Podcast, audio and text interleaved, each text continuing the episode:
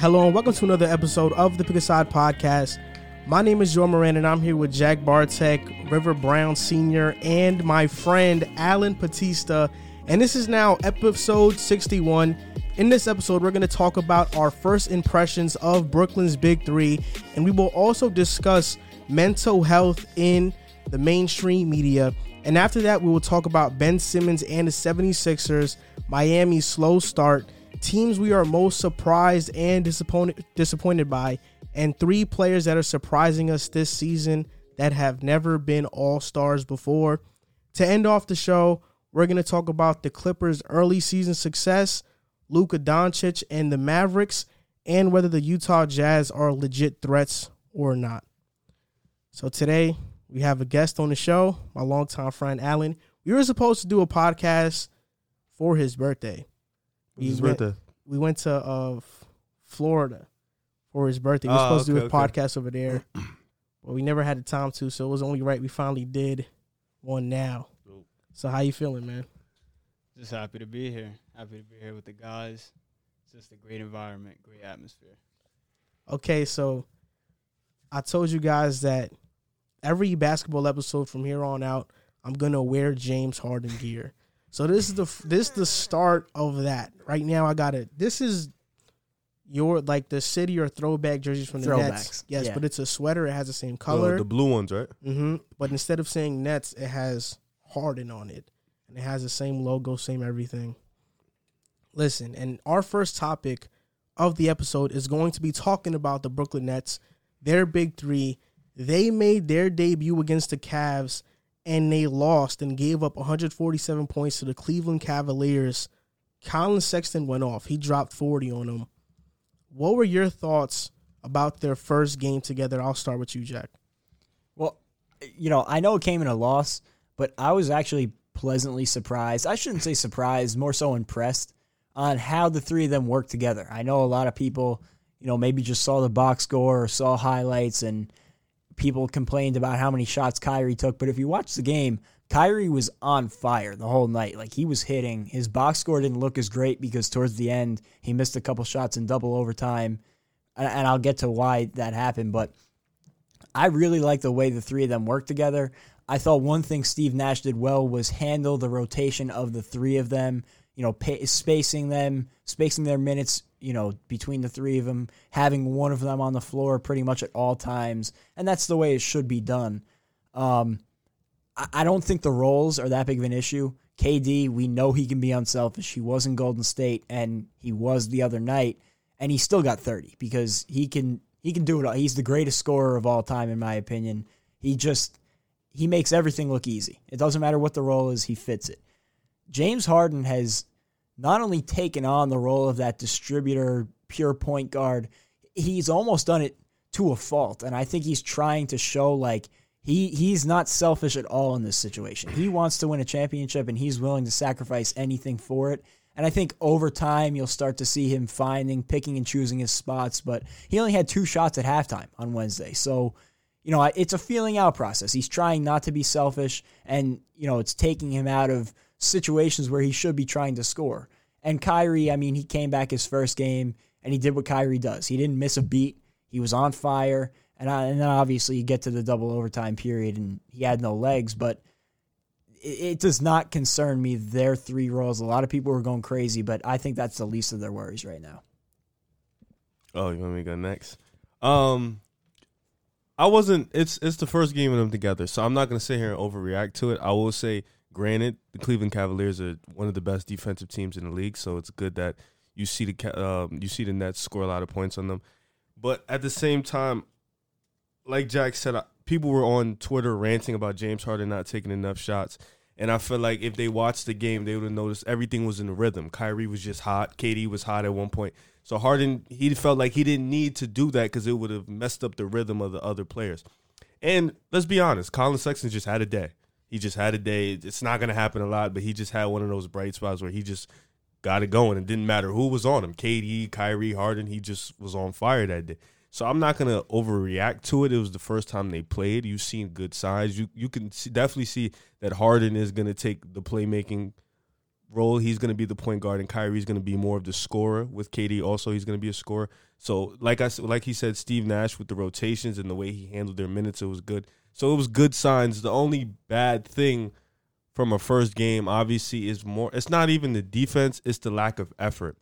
I feel like the Nets didn't put too much effort. They walked into that game and was like, well, Cleveland is Cleveland. They probably looked at what we all looked at. They're the worst offense in the league. Darius Garland isn't playing. Kevin Love isn't playing. We we don't need to take it that serious. We just can score thirty apiece and we'll win. So I, I think that's what's been lacking from the Nets all season when they play bad teams. If you notice the record, they've beat all the good teams that they played, and they've lost to teams like the Hornets and the Cavs and the Hawks, who aren't that good at the point they played them.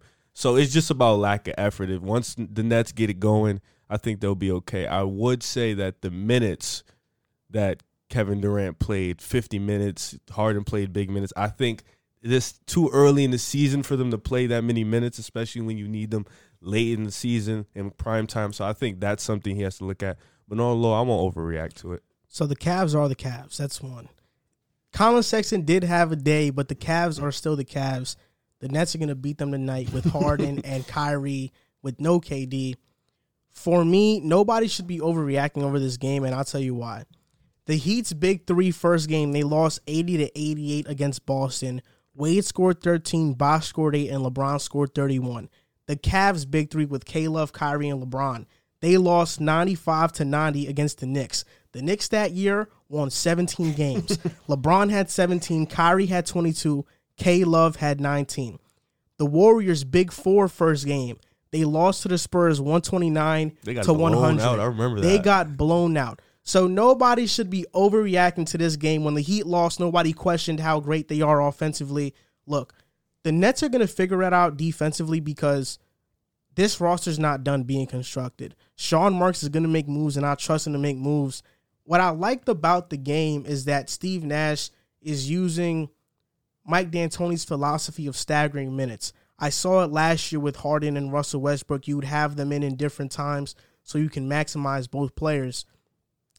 With this Nets team, you saw times where Harden and K D were on the floor together. You saw times where K D and Kyrie were on the floor together. You saw times where Harden and Kyrie were on the floor together. And then you also saw moments where all of them were doing their own thing.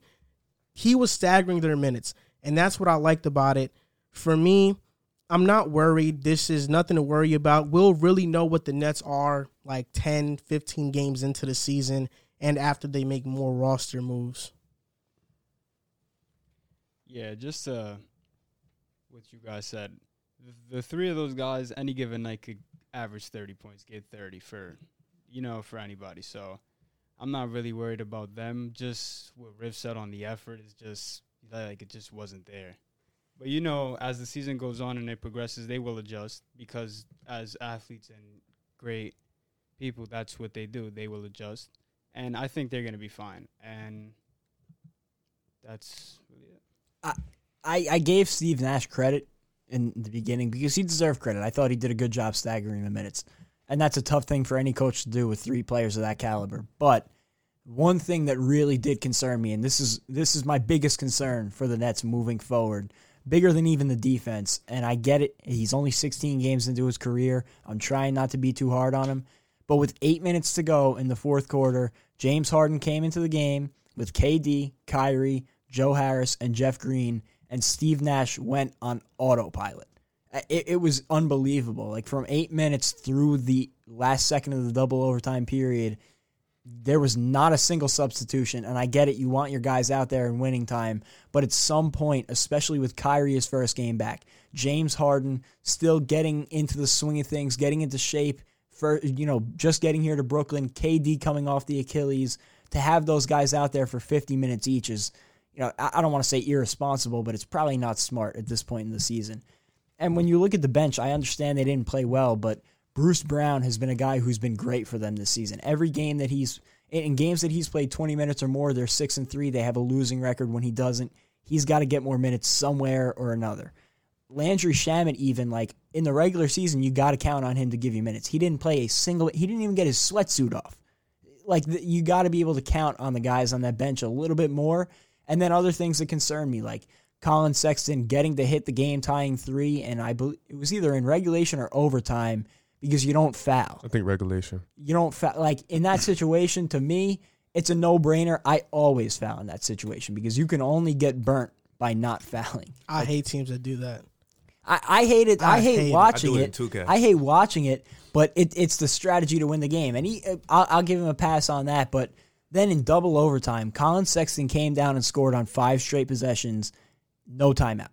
And then you call a timeout after he scores on five possessions, and it's kind of like you just watch the game down the drain. So it's just decisions like that that I've been seeing pretty much all season long. He did it in a Memphis game earlier in the season where he left Jarrett on the Jarrett Allen on the bench for two extra minutes. Pretty much cost us the game. I, I, I know you were watching that game because we talked about the it. The Hawks one? The the Grizzlies one. Oh, no. Where he left I, Jarrett I, I remember the, the Hawks one we were talking about where he had DeAndre. No, was it? Uh, yeah. He had DeAndre Jordan in the game instead yeah. of Jarrett Allen. Yeah. Like, yeah. So it's just been questionable decisions from him all season long, and I get it. He's getting into the flow of things. I'm not saying fired Steve Nash. He'll figure it out. So if I'm not mistaken, we, because we're both Nets fans. What the hell? We just got we just got somebody in free agency, right? Yes, Norvel Powell. I, okay. I was gonna say so. Norvel Powell. He's a shot blocker. They got. Did you him. really just say that? We like you really tried you to. Look, just, you look at oh my, my sweater. This is what I'm gonna say. This is what I'm gonna say. I don't know. Like I know that he's a shot blocker. That's his reputation. But I think the Nets still should go after JaVale McGee, Bismack Biyombo, or Nerlens Noel. You guys One also got three. that trade exception from yeah, Dinwiddie's injury, five too. Points, five, five point seven million dollars, yeah. I believe. And, and they're definitely going to use it. They have until April nineteenth, and they're not done yet. out for the year, right? That's the, That's the thought right you now. See, yeah. for me, he though, might be back playoffs. Th- this is a problem I had with the Nets against the Cavs in the minutes, th- the minutes distribution. I don't think the Nets bench is bad. Like, I don't. I know people talk about depth a lot. I don't think this Nets bench is bad. We've seen this same Nets bench play in the bubble and do yeah, well. Exactly. I would say this. I don't think it's bad depending on who's out there. Like, I don't think Chios is a bad player. I don't in, know in if, regular season, definitely yeah, not. I don't, know, I don't know if he should get minutes, but I I'm, I know for damn sure that Bruce Brown should get more minutes. Landry Shamet should play, and you should have a backup point guard outside. Tyler Johnson. Of, yes, I think he's pretty good, too. Like, you have guys. I don't know why Steve Nash is relying on K D, Harden, and Kyrie so heavily. Maybe he wanted to see how they all played together, and that's why he played them so much. But he played it like that, a playoff. He pl- yeah. literally played it like a playoff game. It felt like a playoff game.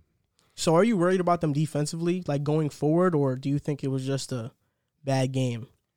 I'm not worried. I'm worried about the effort more than anything. It's just the effort on defense because, like, if you watch the game, they were just going – there were stretches where they were just letting the Cavs score off easy. Even even I can go back to the Bucks game. I know Kyrie didn't play, but there were stretches in the Bucks game where they were just getting open backdoor cuts and open cuts to the basket. It was just – it's more for the Nets. It's just effort on defense. I don't think they put the effort because they put in so much – they exert so much energy on the offensive end, and their goal in most games is we're just – you guys can't stop us, so we're just going to outscore you. Forget the defensive end. I think they have the players. Like T L C can play defense. Bruce Brown is a great defender. K D is a great defender. DeAndre Jordan, for stretches, he can be a rim protector and a great post defender. So I think Harden at times, if he puts some effort, he can be a good defender. I think only Kyrie would be the guy, but you can still put some effort and get it. The, the, the goal for the Nets is can they get defensive stops for a stretch of time and then turn the game into a big lead. That's really what it is for them, and I think that's just effort.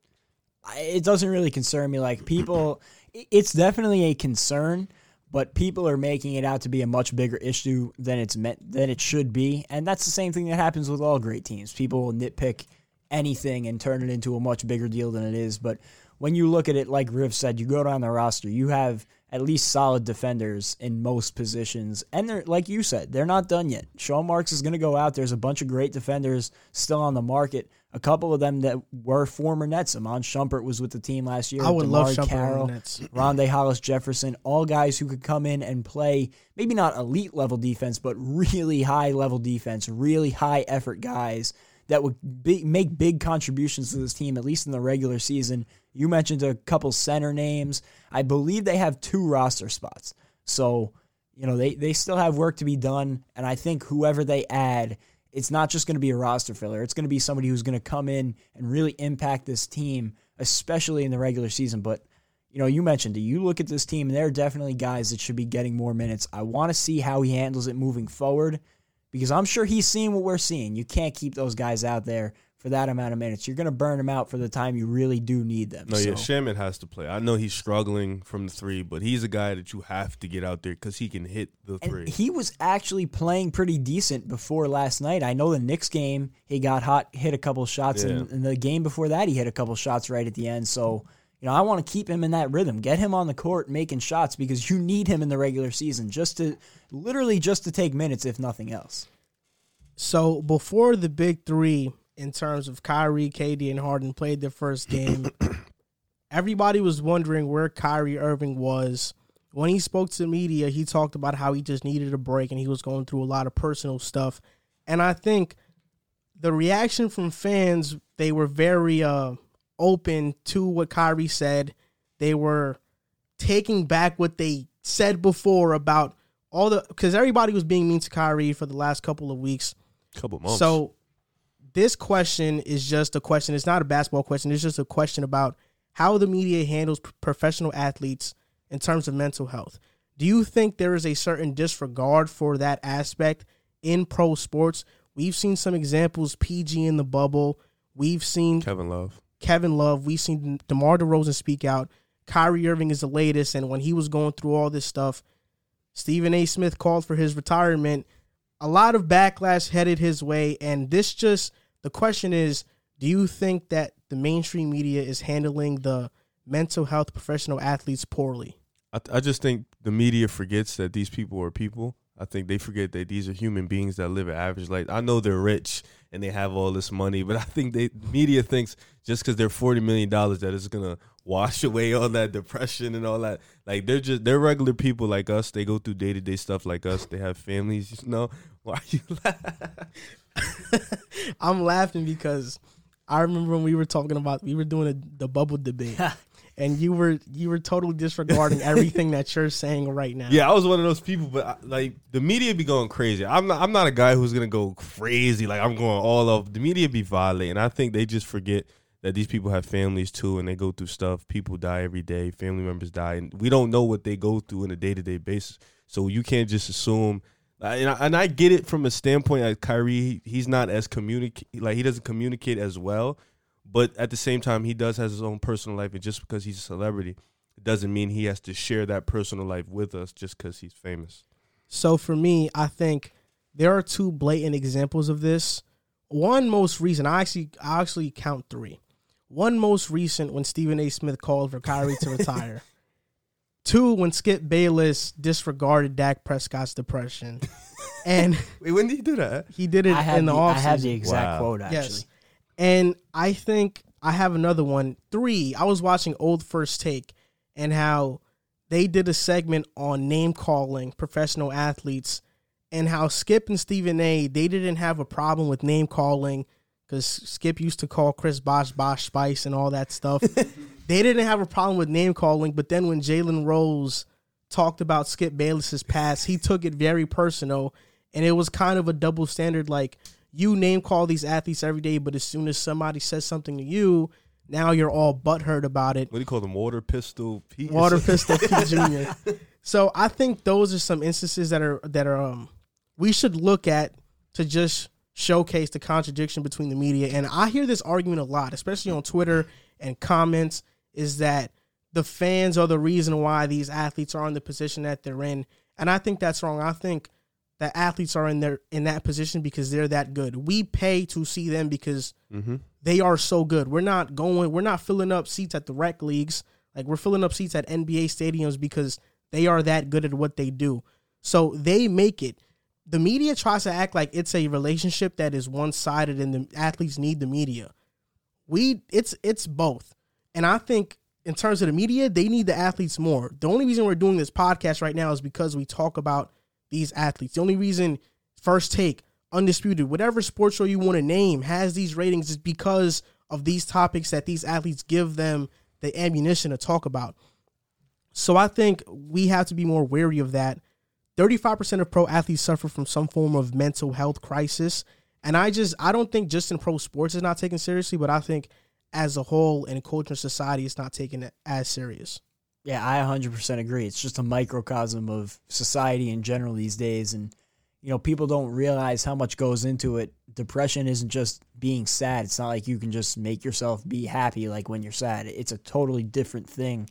And you mentioned the Dak Prescott situation with Skip Bayless, and that to me was the most blatant and sad example of it. When Dak Prescott lost his brother last year, he said over the summer that he was dealing with depression and he was having a tough time working out, especially with COVID. And Skip Bayless said, "I don't have any sympathy for go- for him going public with, going public with, I got depressed. I suffered depression early in COVID to the point where I couldn't even go work out. Look, he's the quarterback of America's team. If you reveal publicly any little weakness, it can affect your team's ability to believe in you in the toughest spots, and it definitely could encourage others on the other side to come after you." Which, one, you just don't get it. You just don't understand the big picture of life. Two, is ridiculous, because if you remember, there was a game this season where Hayden Hurst, who was also a victim of mental health, came up to Dak Prescott after the game and commended him for speaking out about his dealings with depression. So it, it's just totally ridiculous. First of all. Second of all, I get it. It's a business. These guys are trying to make money. And when Stephen A. Smith says something like Kyrie should retire, he makes a lot of money off of that because it generates a lot of clicks, even from people like us who are sitting here talking about it right now and how ridiculous it is. But like, we got to sit here and realize, like you said, these are real people. And it's just really sad that we forget that sometimes. And to me, the marquee quote to display that is from DeMar DeRozan. He said when he was going through his issues, I believe it was last year or two years ago. When he got traded. Yeah, he said, "People say, what are you depressed about? You can buy anything you want. I wish everyone in the world was rich so they could realize money isn't everything." And like, take that in for a second. Rewind this, take that quote in for a second and realize that these are guys who are there. How are we going to say what things are like for them when they're telling you what things are like? We can't disregard that. And it's just really sad that, like you said, the people that the media count on to cover, like, these leagues would not run without these athletes. And like, their their mental health, their life in general is just disregarded outside of the four lines of a basketball court.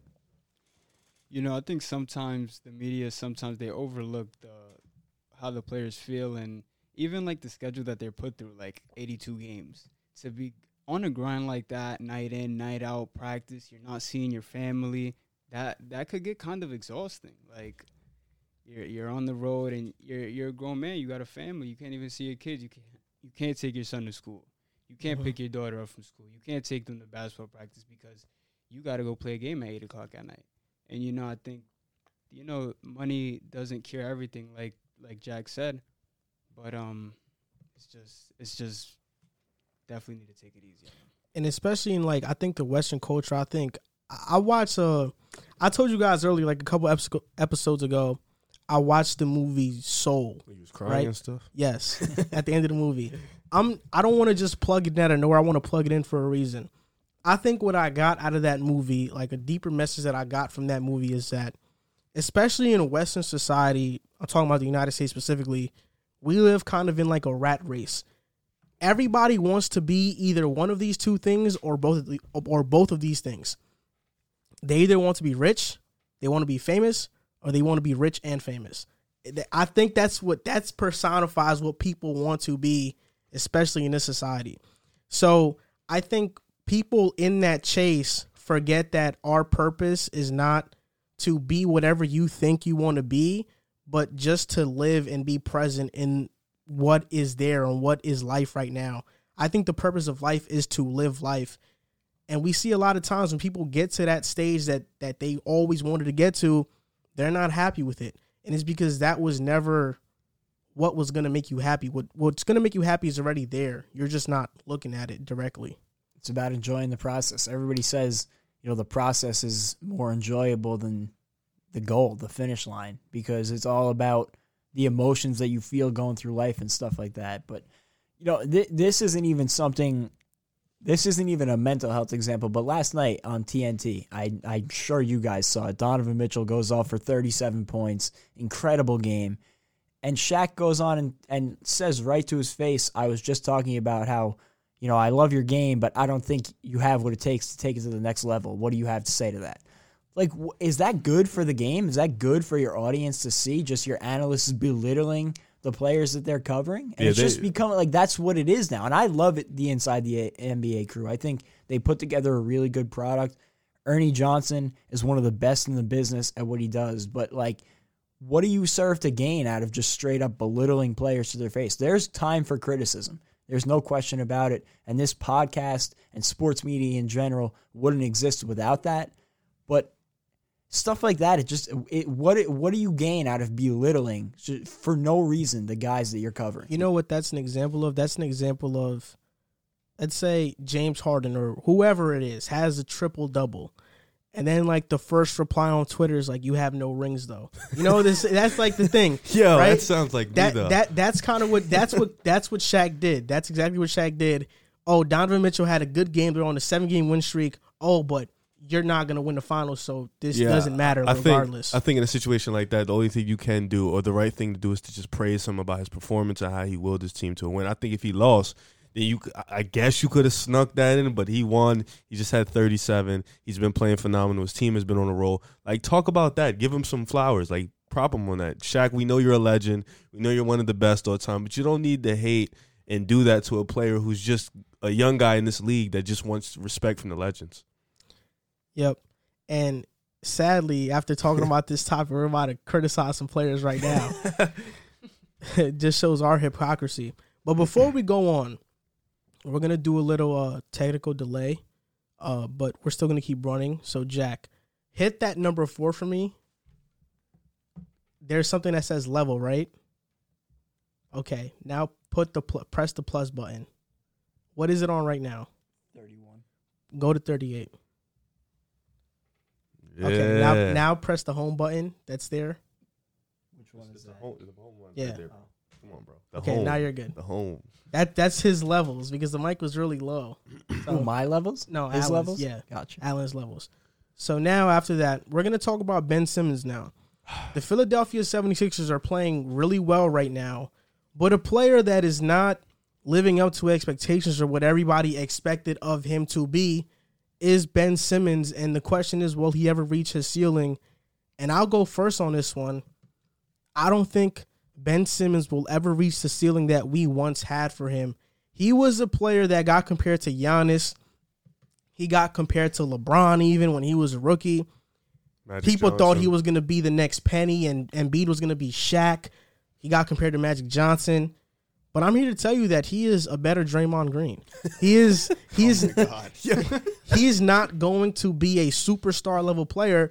I remember when we had this debate with Jack the other on um, one of these episodes. I forgot which one. And Jack said he could be the second best player on the championship team, and I said no, he cannot. He can be a third, but he cannot be a second. He does everything right. He rebounds well. He passes well. He's an all-world defender, but as a scorer, he is not aggressive at all. He doesn't look to score. And for anybody else that is a role player, you might like that because sometimes role players think they're better than they are. But in terms of Ben Simmons, like, he's supposed to be that guy. He's supposed to be aggressive night in and night out. For me, I think he's Draymond, just a better version of Draymond. Draymond, we know he scores four points a night, but we're okay with it because we know he's making impacts. Ben Simmons, he'll be like an eleven-point-per-game scorer, maybe a little bit more, maybe like fourteen, fifteen. But that lack of a jump shot is always going to hurt him. And when I compare him and Draymond, Simmons is a better rebounder. He's a better passer. He's a better scorer. But Draymond, I think he's a better shooter. Better leader. Better leader. He has more energy, especially on the defensive end. He talks more. His versatility is better. Mm-hmm. So, for me, I, I don't think Ben Simmons will ever be that all-world player that we once thought he was going to be. And there's nothing wrong with that. I mean, even in his best year, he was a borderline all-star. He barely got into the all-star game. Somebody got hurt. Goran Dragic or yeah. one of those guys. I know that he barely got into the all-star game. He's never going to be a superstar player. This what you're seeing now is his ceiling. This is who he is going to be. Oh, and it's it's it's crazy to say that because he has all the potential in the world to be a top ten player in the league. And it's just this year is a weird year. You know, you've watched the uh, Sixers over the years, and you noticed Ben Simmons. He was a mild seventeen, eighteen point per game scorer, eight rebounds, eight assists. This year, his numbers in the scoring have dropped. And, it, and I think with him and Draymond, it was a good comparison. The difference with Draymond on offense, I think Draymond will take the open three. Ben Simmons won't even shoot the three. Like, it's not even – he'll just stand there and wait. He's shooting it now. It, when he airballed one, and I think that threw me all the way left. I was just like, wow. But, yeah, it's – it's I don't – I don't – like, it's hard. I don't know what's wrong with him. Like, it's like he lacks confidence in his offensive game. Even when he attacks the basket, you only notice he takes shots in a fast break. And a half-court set, he really is scared to take shots. And it's like – it's a weird concept because you've paid him – damn near a max contract to be that number two guy or that number one guy, and he has the potential to do it. And you see Joel Embiid, Joel Embiid, you put the battery in his back, and now he's an M V P candidate. With Ben Simmons, I feel like he's going to hold Embiid back because he's not living up to potential that he should be living up to. Like, this is a, a tandem that we thought was going to be one two, like Jaylen Brown and Tatum, like they were going to dominate the league, and Ben Simmons just hasn't done it. I still don't think this is his ceiling, though. I think that I I still think he like you. Yeah. You even said it. Can he be a twenty point per game scorer? He has he has the tools to. I don't know what's wrong with him. I don't know about twenty, but he's been a, a sixteen, seventeen point per game scorer in his, his career. Year. You know what I'm saying? Like, it's there, and I, I I'm saying he can be a star player in this league. He can't be a superstar, I don't think, in my opinion. He can be a star player in this league.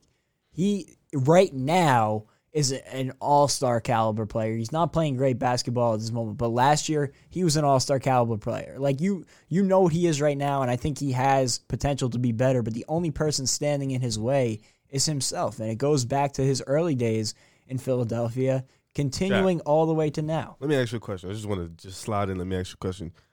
With the talent coming in, over the years, do you honestly believe Ben Simmons is still going to be a star player? I'm talking about these big guards that can actually shoot. Yeah, I definitely are, think he can be a star player. You think so? With all these guards coming in that are not scared to score, that can shoot better than Ben. Like, let's well, say LaMelo you, just you walked get, in. You got to let me finish. All right. Yeah, I just. It's if to me, it's just more. It's just more of a mental thing to him. Like you, I've been hearing reports for years now that Elton Brand and the Philadelphia seventy-sixers have been trying to get him to improve that jump shot. They've brought in shooting coaches. They've had assistant coaches try and help him, and he just refuses to accept that help. And, and he tries to fix his jump shot on his own. He tries to fix his jump shot in the offseason. And somehow nothing changes with the jump shot, and he doesn't even end up shooting them. He's attempted a couple this year, but he's still not even attempting a three a game, which is just not good. And if you're going to be doing that, you need to be confident attacking the basket, and he hasn't shown me that this year either, which I've seen from him in the past. I watched him in series against the Nets, in games against the Nets in the past, where he has had that bulldog mentality. He's gotten to the rim with no fear. I know he has it in him, but it's just like sometimes he, or most of the time, he just turns it off. I haven't seen him at all this season show that mentality, and I don't know where it is. I don't know if he's not... Like, if he just doesn't feel that anymore, like if he doesn't want to be that guy. But I know he has that potential. He has all the tools. He just needs to to work at it. Like, I, I don't know what else to say. He just needs to be willing to be coached. He needs to be willing to put in the effort. And he's just, he, he hasn't shown me that at all this season. And it's it's shown in the box score. Like, you could see it in his stats. I think we have to look at the limitations that Ben Simmons has and how it holds back the team. As a as a guard, we we we're in a league now where all five can shoot. So the fact that he's a primary ball handler and he can't shoot the ball is a problem. You got to think about it. People who probably play him probably start playing him at the free throw line because he's not a threat, which means that realistically you could get into the passing lanes and you could get steals and go the other way. So I think that that's something that we have to acknowledge. Look, I, I totally agree. And this is why I hated people that said that Ben Simmons was, if Houston got Ben Simmons, they should have pulled the trigger on the trade right there. Why? Like, Ben Simmons, one, he would not work well with John Wall. That's that's one. Two, he's not a superstar player. And people people expect... People expected if Ben Simmons was in Houston to play like this five-out style that D'Antoni played, But that's not the system Houston is running anymore. Houston is not that anymore. They are not that. I don't think that Ben Simmons anywhere would have been like a, he would have just ascended out of nowhere to like a twenty to twenty-five point per game score. I think that aggressiveness, you're either aggressive or you're not. It, you, that's it. We've seen it with Lonzo. We know we know that he's not that guy. We, he's a he's a floor general. That's what he is. That's what Ben Simmons is too. And you talked about playoffs. He might have did that a couple plays with the Nets, but in terms of series, the body of work, he's been awful in the playoffs too. No, I, I can tell you though, that series against the Nets, he killed. Let me, can I ask a question? Because um, we've seen guys transition to a new spot and just play absolutely better. Like D'Lo left L A, went to Brooklyn, found a home, became an all-star. Even Andrew Wiggins right now, he looks much better than he's looked in Minnesota and Golden State. He looks more aggressive. He looks like he could play defense. He looks like what they thought they were going to get. Do you guys think a change in environment for Ben Simmons would turn him into that guy? No, I think he is what he is. That How many how many years has he been in the league? Four or five? Counting his redshirt year? Um, yes, counting his redshirt year. Five, six? Five, look, for me, I have a rule. After after four years in the N B A, you are who you are. That's just my opinion. Like, after four to five years in the N B A, who you are is who you're going to be. There are some exceptions, but most of the time, after four to five years, the player that you are then is probably the player you're going to be. If you never improved your game, you're probably not going to improve after that. He was drafted in twenty sixteen, so he's technically been in the year for five year, in the league for five years, but he's played four years. I, I, I still believe, I right? count that as five because he got N B A training that whole year. Yeah, he had the redshirt year. Uh, I, I don't think I was going to mention exactly what you mentioned. I don't think it would turn him into like I don't think he would take the jump like D'Angelo Russell as a scorer. I don't know if he'll ever be a twenty point per game scorer, but I do think a change a change of scenery can help him just because I don't know how him and Joel Embiid fit together. I don't I don't think they're the perfect match. And I feel like if you put the right crew around Ben Simmons, it could help elevate his game a lot. That's the question.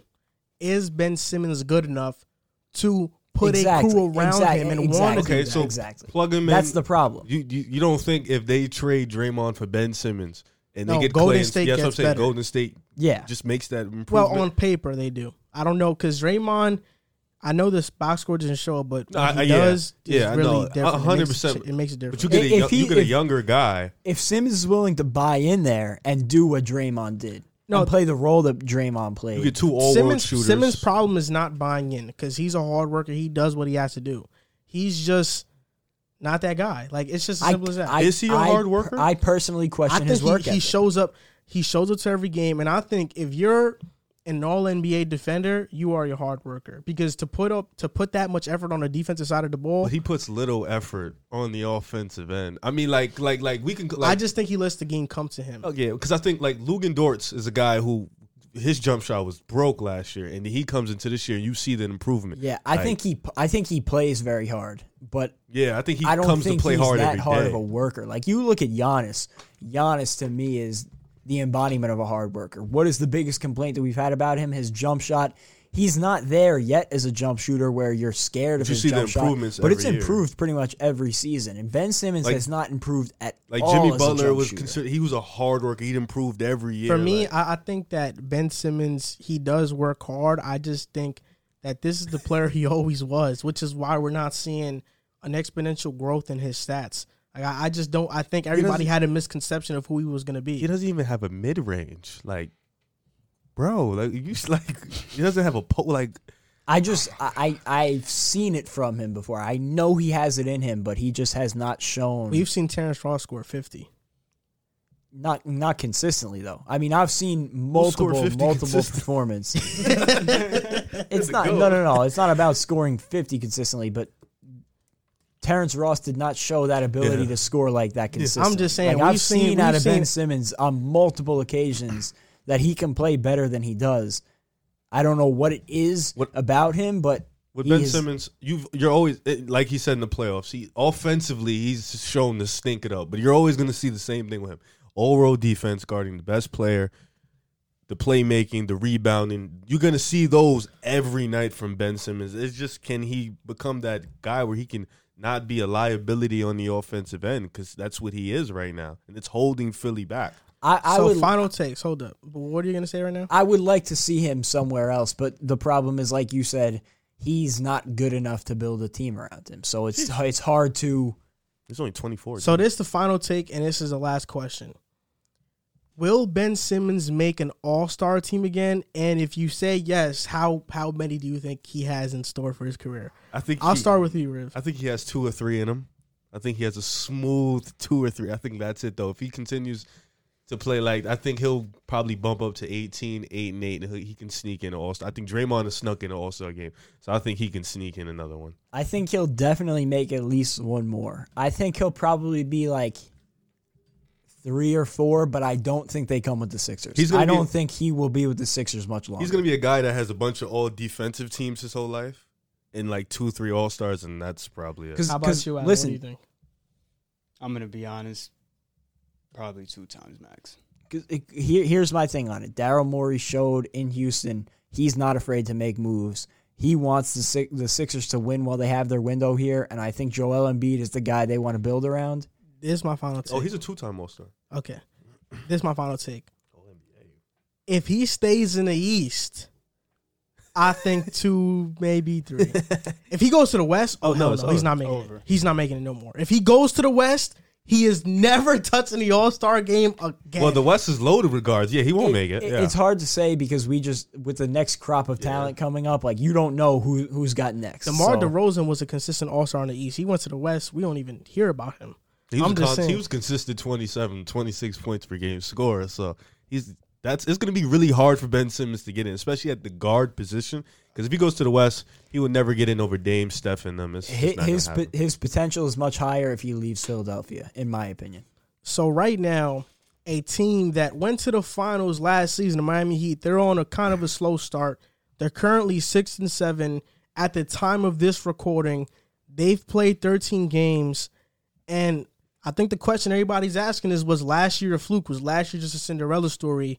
My friend here, Alan, is a Miami Heat fan. I'm going to ask you, what do you think? Do you think the Heat was last year just a fluke season? I'm going to be honest with you. I, I really don't. And I'm going to tell you why.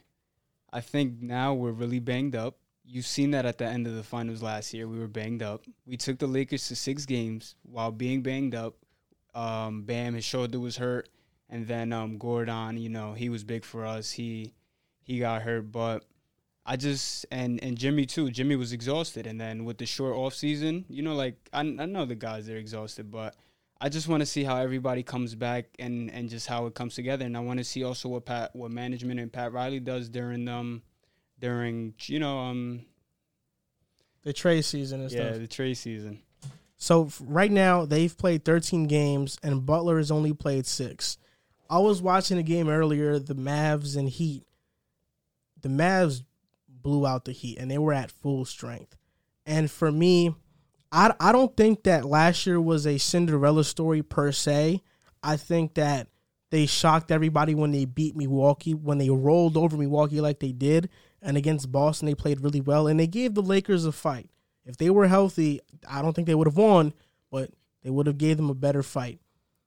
For me, though, this year, they're not even in the conversation. Like, they're not. You have the Nets. They are not beating the Nets in a seven-game series. Boston, I think, is better. They can maybe beat them. Milwaukee, they could probably beat them. Hmm. Philly, I'll give the I'll give the edge to Philly this season. I'll give the edge to Philly. Listen, they're six and seven. They lost to the Magic, Bucks, Mavs, Celtics, seventy-sixers twice, and Pistons. So most of the most of those losses aren't bad. Bam is averaging nineteen. Tyler Hero is averaging seventeen. But I still don't think – I think they're a star away. And the fact that Giannis signed an extension, Harden's in Brooklyn now, where are you going to go? Are you going to try to trade for Zach LaVine or Bradley Beal, or you try to go get Victor Oladipo?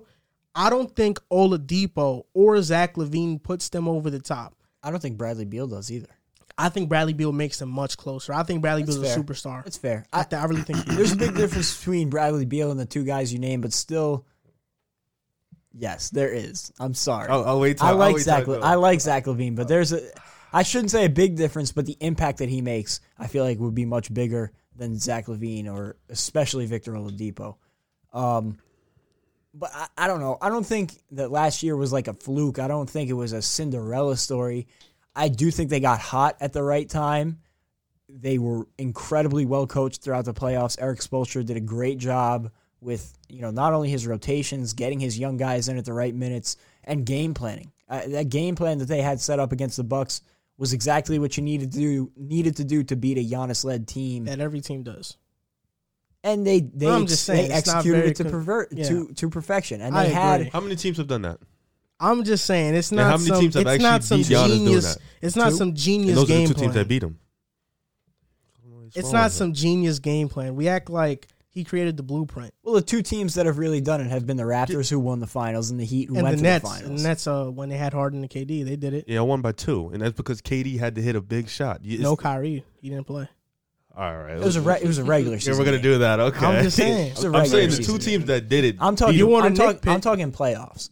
Playoffs. There's two teams that've done it. It's been the Heat with Bam Adebayo, who went to the finals. The Raptors, who he with, was up two oh on, with Siakam, Ibaka, Gasol, Leonard, and they went. And they won the finals. So it it's not as easy as people think it is.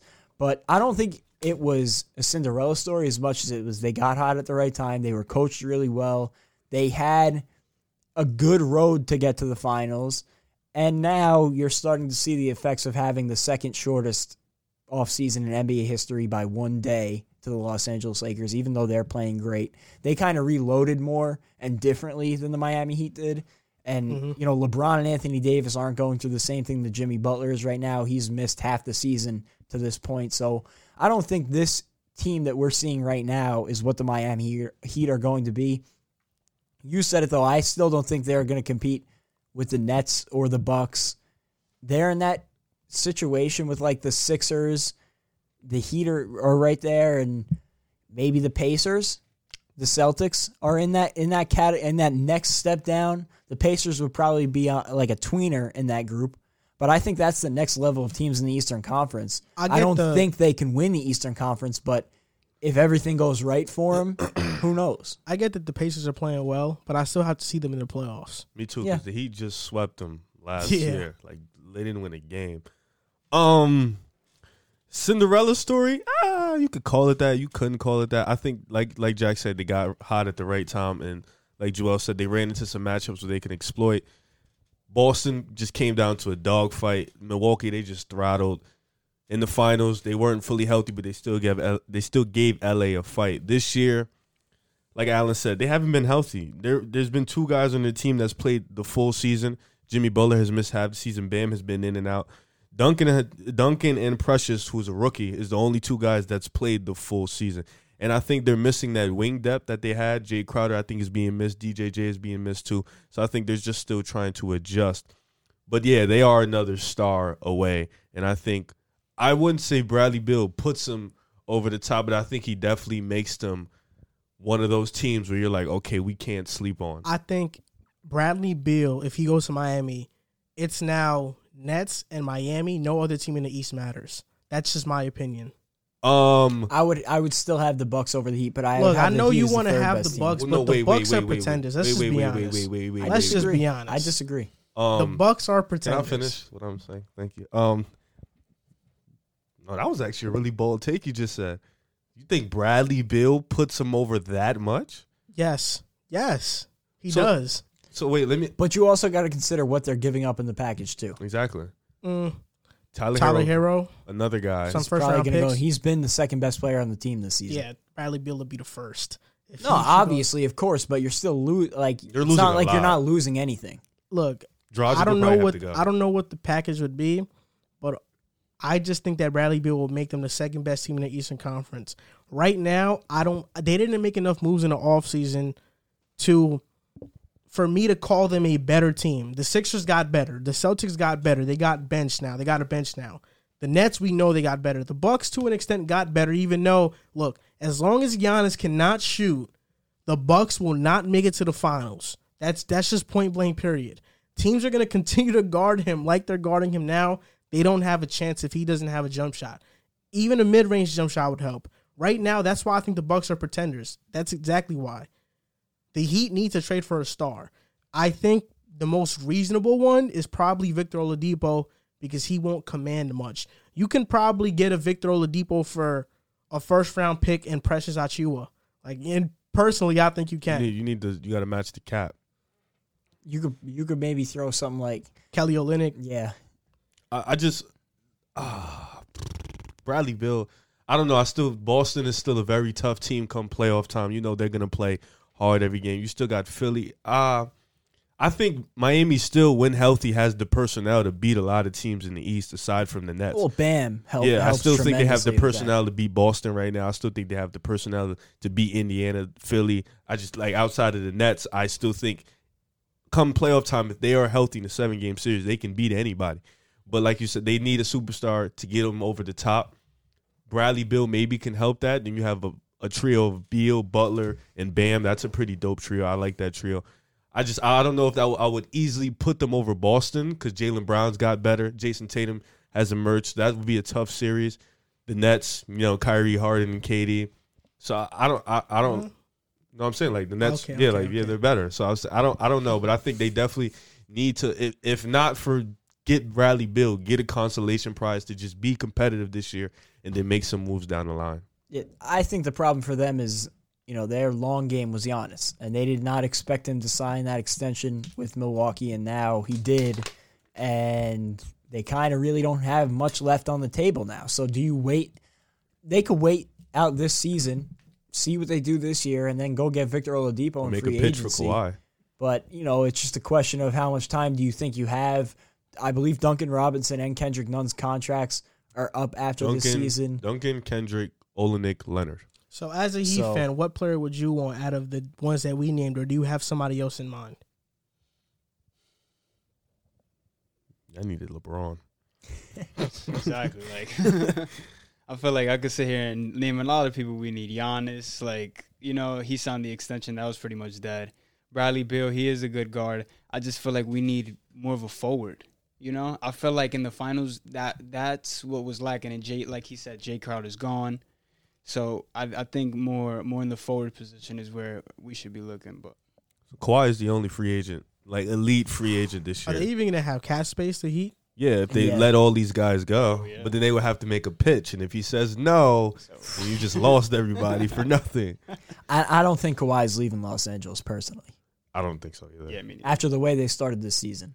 Yeah, I think it, it really depends on how to. Yeah, end. I yeah, think I think for him to leave, they would have to end like last year, like just, something around yeah, there. Just just the way things are looking right now in Los Angeles, I would feel very confident saying he stays.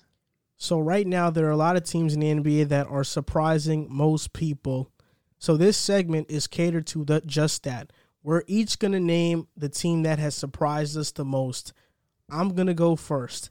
I actually have this is I have three choices.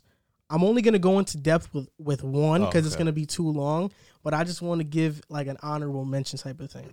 So the Jazz, I think they've been playing great. The Pacers have been playing great too, but the team that I'm going to go in depth with that I've been most surprised by this season is none other than the New York Knicks. Of course. The New, the New York Knicks, they are playing phenomenal basketball. Man, they're way better than the Chicago Bulls you got over there going on. L- listen, right now, in twenty nineteen, the Knicks were eighteenth in opponent points per game. They were twenty-third in defensive rating. This year, they're first in opponent points per game and sixth in defensive rating. We did a segment about Tom Thibodeau to New York. I told you, he'll get Julius Randle to play defense. I told you back then, you might have forgot. But in that video, you disrespected the Knicks a lot in that in that video. No, I didn't. Yeah, you disrespected I said Tim the Knicks was going to help lot. defensively. You you disrespected the Knicks a lot. I, I could pull up the clips. The Knicks' defense oh right now goodness. is first in opponent field goal percentage, first in opponent three-point percentage, and this team is basically the same. We added Obi Toppin, who's not a known defender, Emmanuel Quickly, who wasn't known as a defender in college, Alec Burks, who's not a defender, and Nerlens Noel, who is known as a defender, but he doesn't even get much minutes. The difference has been Tom Thibodeau. Tom Thibodeau has coached this team tremendously. The culture of New York has changed. R J Barrett has taken that second-year leap, and we got players to buy in like Julius Randle and Alfred Payton. They're not passing the ball just to each other anymore. They're sharing the sugar. Everybody's getting touches. This is a team effort. If you want to look at a collective team effort, if you want to look at a real team, look no other than the New York Knicks. The New York Knicks right now are a real legit team, and they've brought hope back to the city of New York. R J is taking up the challenge. And listen, man, I know that I changed my team because Harden went to the Nets. But I look, I will always I'm oh, always God. a Knicks fan at heart. I bleed blue and orange. No, you don't. And simple as that. I'm and green because I'm a Jets fan. The Knicks will always be in my heart, and when they do good, I smile. But I'm going to also smile when Harden wins the championship with the Nets. I'm a fan of both teams. That's who I am right now. And the Knicks have had one of the toughest schedules in the league, and they're still playing good. They're eight and eight right now, and I just see them continuing to get better. And, wow, you were wrong. Everybody was wrong about the Knicks. I was wrong about wait, the wait, Knicks. Hold on, hold on, I, I had them tanking for Cade. The year isn't over yet. Let's relax now. Let's calm down the year. We're not necessarily wrong yet. You just look good right now. Second of all, so when the Knicks are winning, you're going to praise them. But when they're losing, you're not a Knicks fan at the moment. That's what you're saying. No, I never said that. When they're losing, you are nowhere to be found. You are very quiet. They were losing all of last year. I was very vocal about the Knicks last year. Okay, all right. Just, but so last year, Harden wasn't on the Nets. Yes. so, so you so you just basically said that with no prior knowledge or no, because they were they were on like I a two game losing streak, and you were like quiet for like a week. You didn't ask me. I kept talking you about. You kept talking about Harden. You was just talking about Harden, Harden, Harden. Well, of, of course, everybody was talking about Harden. all right, all right. Um, no, uh, shout out to the Knicks. They've been playing hard. Tibbs got them in that defensive culture. I already knew he was going to do that. Don't know what Joel was talking about. We had him in Chicago for years. So he had D Rose playing defense. So I already knew Alfred Payton, R J Barrett, and they was going to buy in. But um, my surprising team has to be the Indiana Pacers, just for me, because I didn't expect them to be this good. I know it's still early, but I had them as a borderline team getting in. I didn't expect Sabonis to make this big leap. I didn't expect Brogdon to be playing this well. So shout out to them. I didn't even expect. I thought Miles Turner was going to be traded, but now it's looking like he could still stay there and be a corner piece for them. So shout out to Indiana for them. They've been playing really well. They have definitely impressed me. I have to see more in the playoffs, like we were just talking about. They have to show me some more, but it looks like they have a bright star in Sabonis. So shout out to Indiana. Yeah, I, like you did, I want to give some honorable mention teams.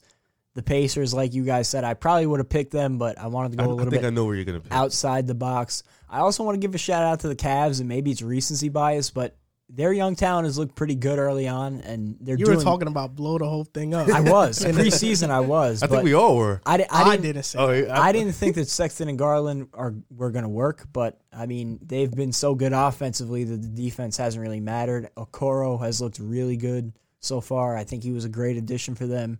And, obviously, the Kevin Porter Junior situation was a mess, but...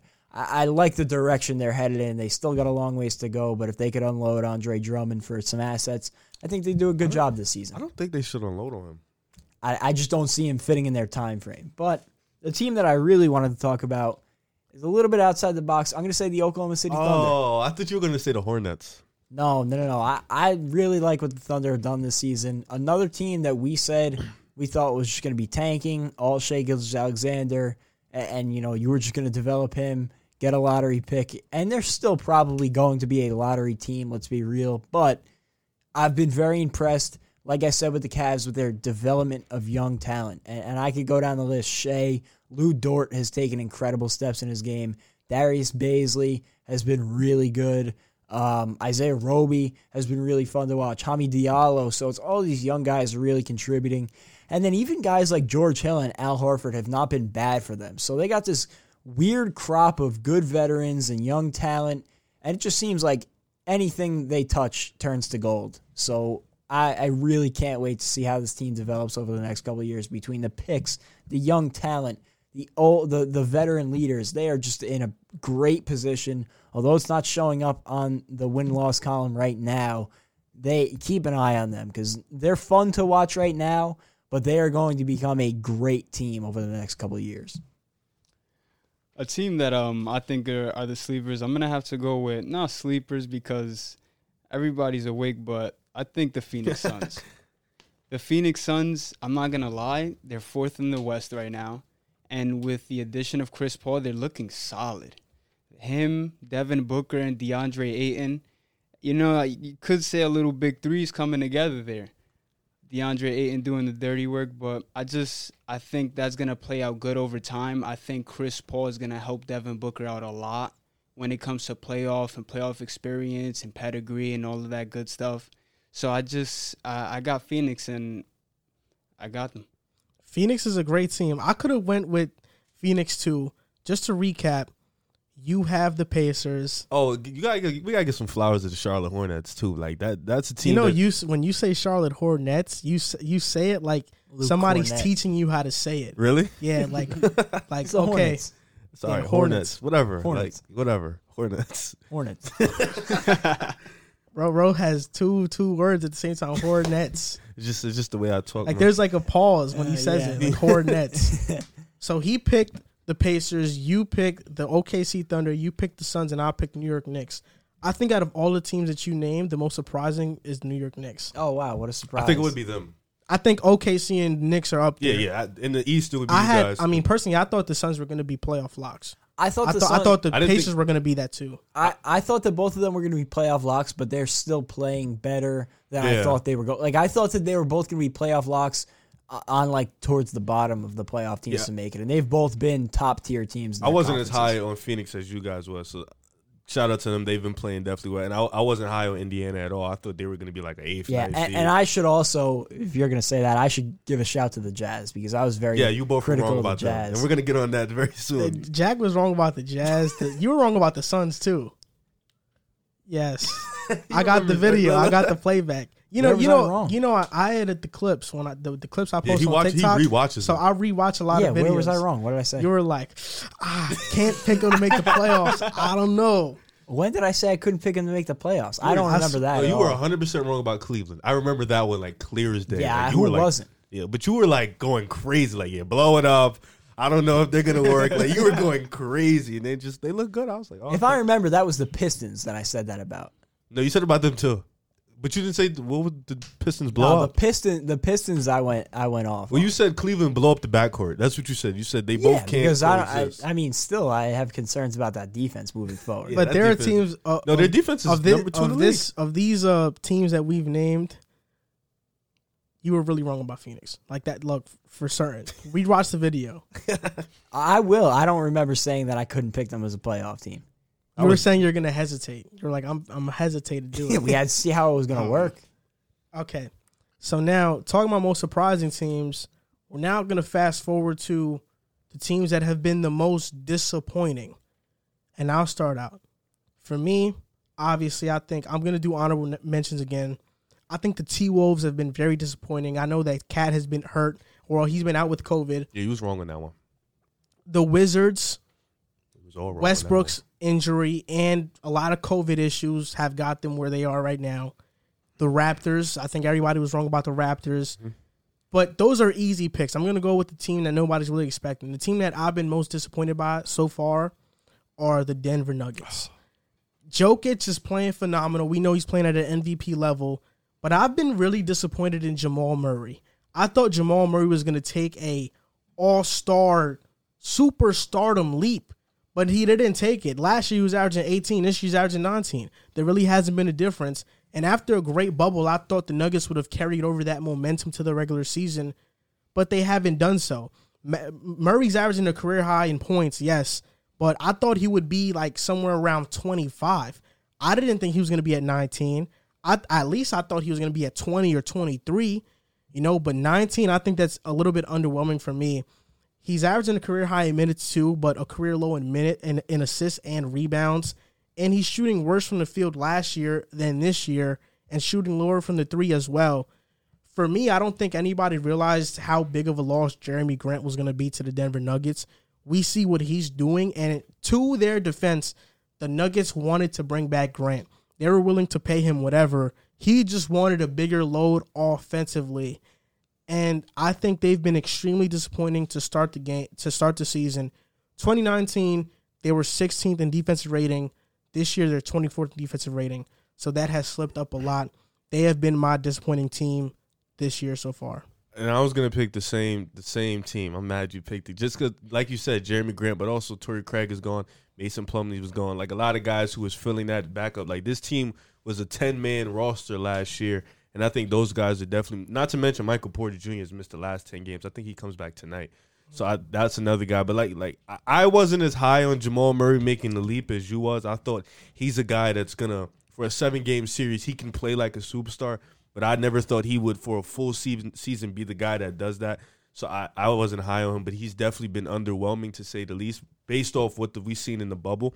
The Joker, he's been phenomenal. That's, we can all agree to that. He's been outstanding. I think this team is just defensively, they haven't been there, and they've started off really slow. I think they'll still make the playoffs, but I think we can all agree we all had them as a top three, four seed, and they just haven't looked bad. So Denver is definitely one of my most disappointing teams. Honorable mention, I think Dallas. Dallas, he they've gotten it going lately, but they they haven't looked how I thought they were going to look. Porzingis just came back and got him a W, but they haven't looked how I thought they were going to look. I think they've been pretty inconsistent, and it's crazy because they're still a top. They're a top ten offensive team ever in history as of right now. Like they are, but they just have defensively they're good. They just can't finish games the way I think they. I thought they would. So those would probably be my two teams. Yeah, I, I, the honorable mentions, like you guys mentioned, the easy ones like the Raptors. I think, no offense, the Heat have been a little bit of a disappointment this season. The Wizards have been a major disappointment, though they've had COVID issues and, and things like that. But the team that I would pick is the Atlanta Hawks, and I guess you kind of could have seen it coming. I said it, and you guys love this quote. They spent like drunken sailors. They just threw their money around and brought in whatever talent they could find, and it just hasn't really fit. I, I They've been hurt, though. They, yeah, they've I, never had a healthy They've life. Definitely dealt with injuries, but I question what the system is there because it just kind of seems like it's Trae Young and company, and it's just it, everything runs through Trae Young. Watching them is almost not even fun because he is – the entire offense, everything stems from him, and I get it. He's a great player. He's been playing awesome, but there's so much talent that I feel is being underutilized on that team. I don't know what the solution is. I know John Collins is not happy, and it's been reported that he wants a big contract somewhere else, so we'll see what ends up happening there. But I just feel like with all the money they spent this offseason, they kind of signaled that they were taking that leap to try and maybe not contend in the East, but be a, a player in the East. And they be a playoff team. Yeah, they have not re- – I mean, they're a borderline playoff team right now, and they have. I don't think they have any chance to compete with the top teams in the East. So they've been a big disappointment for me. Yeah, my um my top disappointed team, I would have to go with Toronto. You know, just with, with everything going on, you know, Kyle Lowry, Fred VanVleet, I believe, got a new contract. And, you know, they're not even in the playoff picture right now. And that was a team that everybody was predicting to, you know, be in the playoffs. Like, that was, you know, a set lock that everybody would be like, you know what, you know, Toronto's going to be in. But, you know, it's just not really looking that well right now. So those have been the most disappointing teams. Me and Ariv picked Denver. Jack, you picked Atlanta. And Allen picked the Raptors. And those teams, I can say, have been disappointing. I would have picked Atlanta, but... You talked about I mean, Atlanta? Yeah. Atlanta, to me, before the season, I didn't think they were going to make the playoffs. They still have a chance now, but I just I was never a believer in Atlanta. I just think they've been so banged up, and the system, like Jack was saying, is just so Trae Young or bust. And, it, and John Collins had a point. You know, you got talent out there that you can – A lot of yeah, talent. You got guys out there that can make plays, playmakers, guys that can go get a bucket. You don't have, just have to run everything through Trae Young. And something with Trae Young, I, I remember – ever since the Steve Nash comment, he's been playing horrible. You know, he has he had a good game last game. Yeah, he had that one good game last game, but before that, he hasn't been playing good. He's been really inefficient. He's had a lot of turnovers. He hasn't been playing the way he wants to play, and I think that's more towards John Collins' comments than Steve Nash. But they both, I feel like, have affected his play. And you know what Joel said, the team has been healthy. I like, I think fully loaded, they could when they, once they get healthy, they'll make a run. But right now, they just they got to figure it out.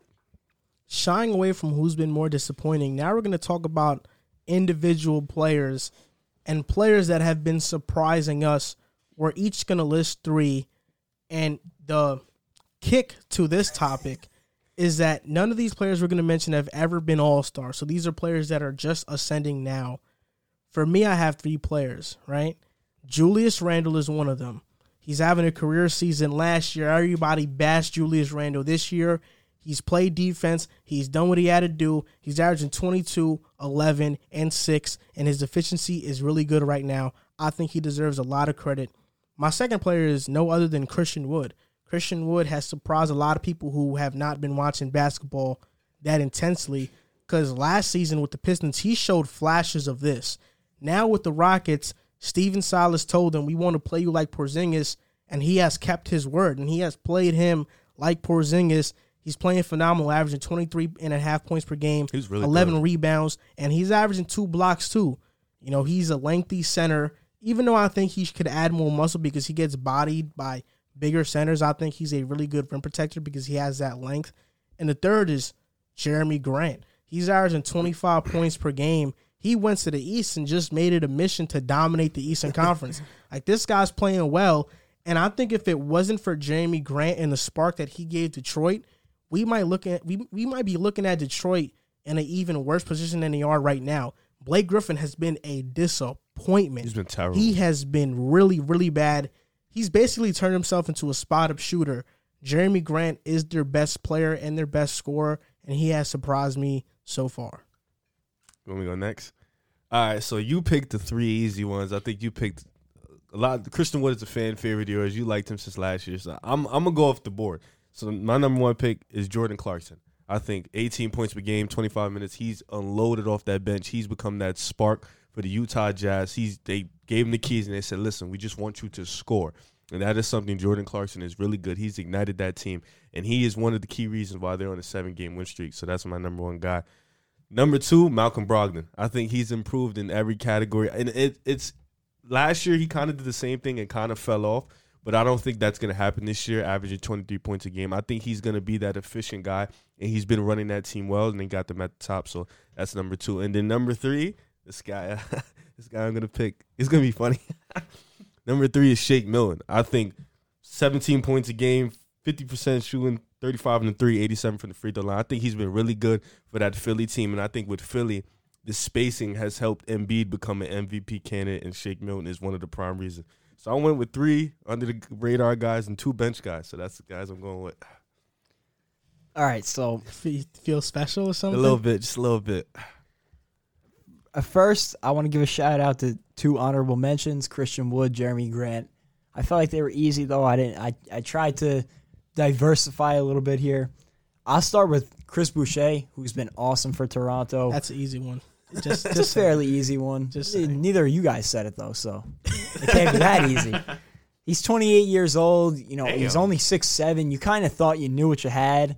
And he's come out and he's really blossomed. I mean, he's put up career highs in almost every night. In only twenty-three minutes a night, he's averaging like fifteen and a half points a game, seven rebounds, two and a half blocks. And he's got the highest P E R on the Raptors by over ten points. So really? he's, he's like six nine. He's bu- you sure about yeah, that? Yeah, I just searched it up. Uh, yeah, I knew that. Because I knew he wasn't yeah. six seven. Was That's like, why he's six nine. He's very lengthy, though. So Well, undersized at his position, I would say, at the center position. Nonetheless, he's he's been really good. He's been probably one of the only bright spots for that Raptors team this year. So he's been really impressive. I'm going to go with Curry, but not Steph Curry. Oh, Seth Curry. Okay, okay. Has okay, been a okay. huge addition for the Sixers. He was super underrated on that Mavericks team, too. I thought one of the most yep. efficient scorers, one of the most team. efficient shooters, I should say, in the league. One of the best three-point shooters in N B A history, statistically. Um But, yeah, he's been really good, and he's added a different dimension to that Philadelphia team that they didn't have last year with the shooting. Yep. And the, and the last guy, a guy who I actually had to check if he had ever been an all-star because I thought he had, but I guess he hadn't behind the number one guy, C J McCollum. And it's a guy who I talked about the Trailblazers potentially moving on from this offseason, but he has been right up there with Damian Lillard, if not better this season. And we're talking about a guy who, like Chris Boucher, you kind of thought you knew what you had, and he's just stepped it a whole stepped it up a whole nother level this season. Again, I don't know if it's sustainable. I don't think that this is what you're going to get over out of him over the course of a season, but he's been really good, and him and Dame are really keeping the Trailblazers' heads above water right now, despite a lot of defensive troubles and rotation issues. But I think I think he's been really good this year. Those are some good picks, but I just want to let you know two of those were easy ones. C J and Chris Boucher. I feel like mine's was definitely. I don't. The, I don't think Chris no, Boucher like, was. An I think easy his pick. List was definitely like. Well, I hit, didn't yeah. expect it. Yeah, I didn't expect. I had to go it. dig deep because. But Jack tried no. to throw shots. Yeah, Jack threw threw shots. He's somebody you didn't pick him. He tried. I, I seen that. I Jack seen threw that. shots, and two of his players were players that. Uh, well, I mean, you guys said it was an easy pick, but neither of you said anything about him. Not even honorable I, mention. I, I didn't I say. I didn't say Chris Boucher because I thought he was an easy one. So thought, that's why I put Randall. But you there. said Jeremy Grant. I said Julius Randle though. Okay, but I feel like those. I feel like like your three and then your two. I I knew somebody were gonna say him, so I went guys that were surprising for real, for real. Like, no, you. I did knew. A great I job knew you were gonna do. I knew one of you guys were gonna say Chris Boucher. That's why I said but Julius. I, Randle. I knew somebody was gonna say Christian Wood. Like I knew somebody was gonna say. Christian I mean, why Wood. Wouldn't you add Christian Wood in this list? That's just disrespectful. Not. Nah, it's like surprise. Like, who? Who? So so are these? Are we gonna have to totally redo the list now? Because no, apparently who, these guys thinks, aren't surprising no. at all. Who thinks Shake Milton's gonna average seventeen points a game? Like who? Who thought Chris nah, Wood's I mean, gonna average twenty four? Okay, and who thought Jordan Clarkson was gonna put up eighteen? Who thought Jeremy Grant was gonna average twenty five? I mean, yeah, but these come are good. On. These, all of these picks are good. You guys are just hating. Especially Jack. You were throwing shots. Were I did throwing not shots. Throw a shot. You threw a shot at me first, saying it was an obvious pick. Nah. But neither of you guys said anything about him. Nah, you did, though. You did throw the nah, shot first. Nah, because he threw the shot first. That's what made me say that. But, Alan, what's your list? Who are your three players? I'm going to be honest. My my three, they, these are a cakewalk. These are um, name brand names. I'm going to start with um with Shai. You know, I like I like his new fit in the Clippers. I like the way it looks. And... I just I think that is gonna help him excel as a player. And okay, hey, Shai Gilgeous-Alexander. Yeah, yeah, oh, on the Alexander. Thunder, on the Thunder. Oh yeah, yeah, yeah. Oh shit, my fault. And another one I like is also R J Barrett. I know, I know you're a fan favorite of R J Barrett. I li- I like the way he he and Austin Rivers play. They line up yeah, good, okay. yo. Where's Cam Reddish right now? He's hurt. He's left nowhere. Knee, left knee contusion. He's nowhere. That's where he is. And um, my last one is um, John Morant. John Morant, he's he's just a bona. F- he's a, he's an all star just waiting to happen. Like East. He's just a, a problem. Yeah, you wanted to throw shots on R J. Where's Cam Reddish? You I just, picked. I just you, told you left knee contusion. I just to, told you that. You picked Cam Reddish to win Rookie of the Year last season. Those are a biased pick though. You knew. And I then, like, come on. And then this year, I didn't pick you, him to win anything. You keep hating on R J Barrett. R J Barrett has been playing phenomenal these last five games. He has been balling out. Cam Reddish plays with a ball-hogging point guard. Come on, Trae Young makes the game so much easier for everybody else. Left knee Cam contusion. Reddish just doesn't hit his shots. That's what it is. Left knee contusion. The same thing he did at Duke. He's not hitting the shots. He's the best defender in the league, so it doesn't matter what you say. Yeah, okay. So, okay, so just to wrap things up, I picked Julius Randle, Christian Wood, and Jeremy Grant. You picked Jordan Clarkson, Malcolm Brogdon. And Shake. And Shake Milton. You picked the two easiest guys, Chris Boucher, C J McCollum, and your third was who? Seth third? Curry. Seth Curry. Yeah, I had the no. easiest list, but you can't even remember the third I, guy. I told you you list. had two. You had two that were that were uh, that were obvious, and you Alan I had. I wouldn't say Chris Boucher is obvious. I don't think a lot of people know him. And Alan and Alan had uh, John Morant, Shai, Ja, and R J. So you had players, two players that were drafted in the same class, and one that was drafted the year before. So that's the list. Those are the those are the players that have been most surprising to us. Now we're gonna go on to the Clippers. We're gonna talk about the Clippers real quick and teams that are in the Western Conference.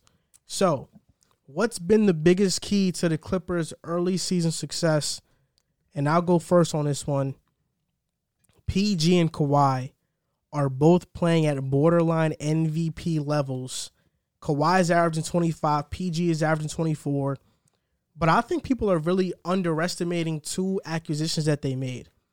One, Ibaka. We knew what he was going to bring. He can stretch out the floor. He's a really good rim protector, and he's agile enough to keep up with the guards on the perimeter. Another guy is Nicholas Batum. When he, when they have a lineup of Batum, Kawhi, and P G, that is a nightmare defensively because and of Pat the Bev. Length that they have. And Pat Bev. Nicholas Batum is shooting the three at a very efficient rate. He's shooting forty-four percent from three. He's averaging ten points per game, and he's more of a point forward. He can slow down the tempo. He has some point guard skills because he he was an overseas player, so you know they bring that to the United States. And I think I'm going to name a third one, Luke Kennard. He's been phenomenal, and to trade Landry Shamet for Luke Kennard was a steal because Luke Kennard is a better, bigger player than Shamet, so he can defend better even though he's not a good defender. And he's a better, he's a better player, too. He's just a better player than Landry Shamet. We're just being honest. And he's shooting fifty-one percent from three, averaging nine points per game. So I think this it's just been an all-around effort for the Clippers. And because P G and Kawhi are both dominating at the level that they are, the Clippers are this good right now.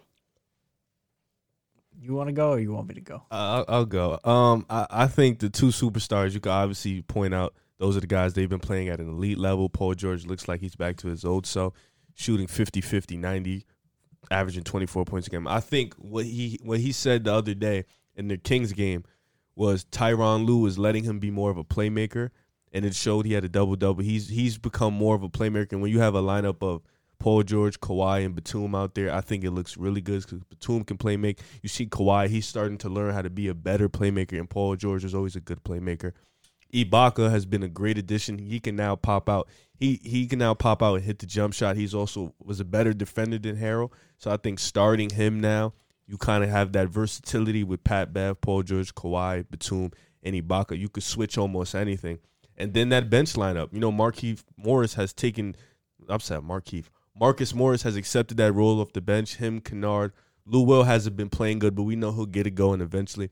And Zubac, he they've been a pretty dominant bench squad, and I think that's what's hitting on the nail. And everybody has bought into the Tyronn Lue system. You see that there is more continuity. The team is more well together. They see more chemistry, and I think they look better than last year's team in a lot of phases. So I think you got to give it shout out to Tyronn Lue. He's just got this team rolling. Yeah, you mentioned one, the two stars, and two, the offseason acquisitions. But to me, most importantly, it's been Paul George and Kawhi. They said this offseason that they needed playmaking. They wanted to go out and get a playmaker. They didn't really get that, so they took it upon themselves, and they've both done a spectacular job playmaking, which I think has been their most important thing this season. The offense has flowed so much better than it did last year. You know, it's not as much Paul George and Kawhi in the isolation as much as it's, you know, working through an offense, and they've done a great job facilitating that, and it's shown in the numbers. They've been the best three-point shooting team in the league this year by four percentage points. They have seven guys on the roster that are shooting over forty percent from three on at least two attempts a game, so they've been shooting the lights out of the ball, which almost concerns me because it's hard to imagine they could keep that up over the course of a season, but they've been doing it for fifteen games now, so you know it, it's a good sign, and I reading into them, you know, you also just hear about how tight-knit of a group they've become this year. We're not in the locker room, so I, I can't, you know, confirm that or dispute it. But from what I've read, they've become a tight-knit group this year, which I think is a stark contrast to, a contrast to last year when it was Paul George and Kawhi living out their superstar deals. And, and everybody and, else. Yeah, and picking and choosing when they wanted to practice, whatever. And then everybody else was there. And it was a real big divide in that team, and it showed in the playoff series and everything that followed. Montrezl Harrell going to the Lakers and his comments on the way out. You could tell it was not a very tight-knit group last year, and they've changed that this year. It showed in their play on the court. And it, it's everything that we said they needed this offseason except getting a playmaker, and Paul George and Kawhi have taken that role. Even Nick Batum has done a really nice job playmaking for him. Nick Batum got a lot of hate in Charlotte because of his contract, and people kind of thought that he was a bad player because he wasn't living up to a max deal, essentially. He wasn't. No, and he I didn't I, think he was a max player. No, that was yeah. Careful. He he wasn't living up to the contract by any means, but he's still good. It's hard to judge him off the contract in when Charlotte, Charlotte was, wasn't good. was yeah. dumb enough to give him the contract. They so were. I feel like I feel like people kind of underrated him because of how bad that deal was, and now playing in a reasonable deal in L A in a better role fit for him, he's been much better and a huge part of that team's success this year. Yeah, like, and I thought, and we were talking about it in the summer, I, I remember people were like, Doc, what, what could Tyronn Lue do that is such a big upgrade from Doc? And like we said, I think him being more connected with the players and being a player coach and letting them make mistakes and putting the ball in position for them to be successful, I think that's what Doc didn't do. Doc kind of played the favoritism role, and Tyronn Lue's not doing that. And I think that's what kept his team very successful to start. They're holding each other accountable this year. I think after the three one exit, they knew that that they couldn't come into this year on, on anything else except one hundred percent. And um, I was watching an interview with Paul George, and, and he said that he had to he had to perform better and he had to do better.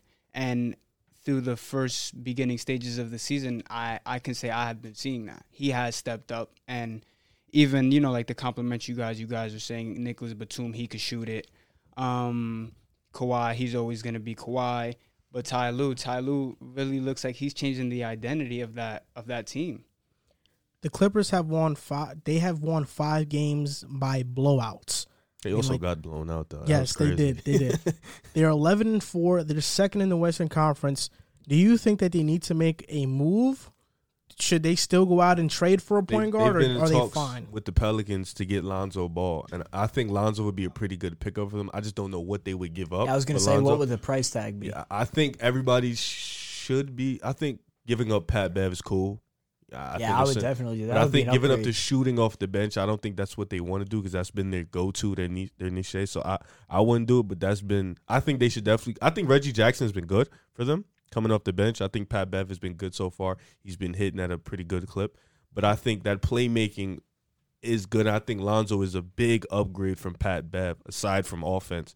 So I, I think they can go out and get him, but I don't think they should give out too much because they don't have many picks either, if any and at the all. Pelican, yeah. The Pelicans are looking to trade the wrong point guard. They should be looking to trade Eric Bledsoe. He's horrible. Not Lonzo. They should be keeping Lonzo. What do you think? Yeah, I think Lonzo would be a great addition to the Clippers. Again, it just depends on what they would have to give up. I don't really think they should touch much of this core because they've been playing so well. You know, a move would obviously help them, depending on who it is, but when you look at this team right now, I think they're the second-best team in the West. They're the biggest threat to the Lakers in the West, and they're a real finals contender. So, you know, it just depends on these guys keeping the gas, keeping their foot on the gas pedal and, and playing this way all season. Can they do that? Because they looked great last year, too, to start the year. And then it, they kind of slowly unraveled, obviously, leading up to the three-one Some, lead. Something that, that was very uh that was, that was uh brought out to my attention, I was watching the Kings game.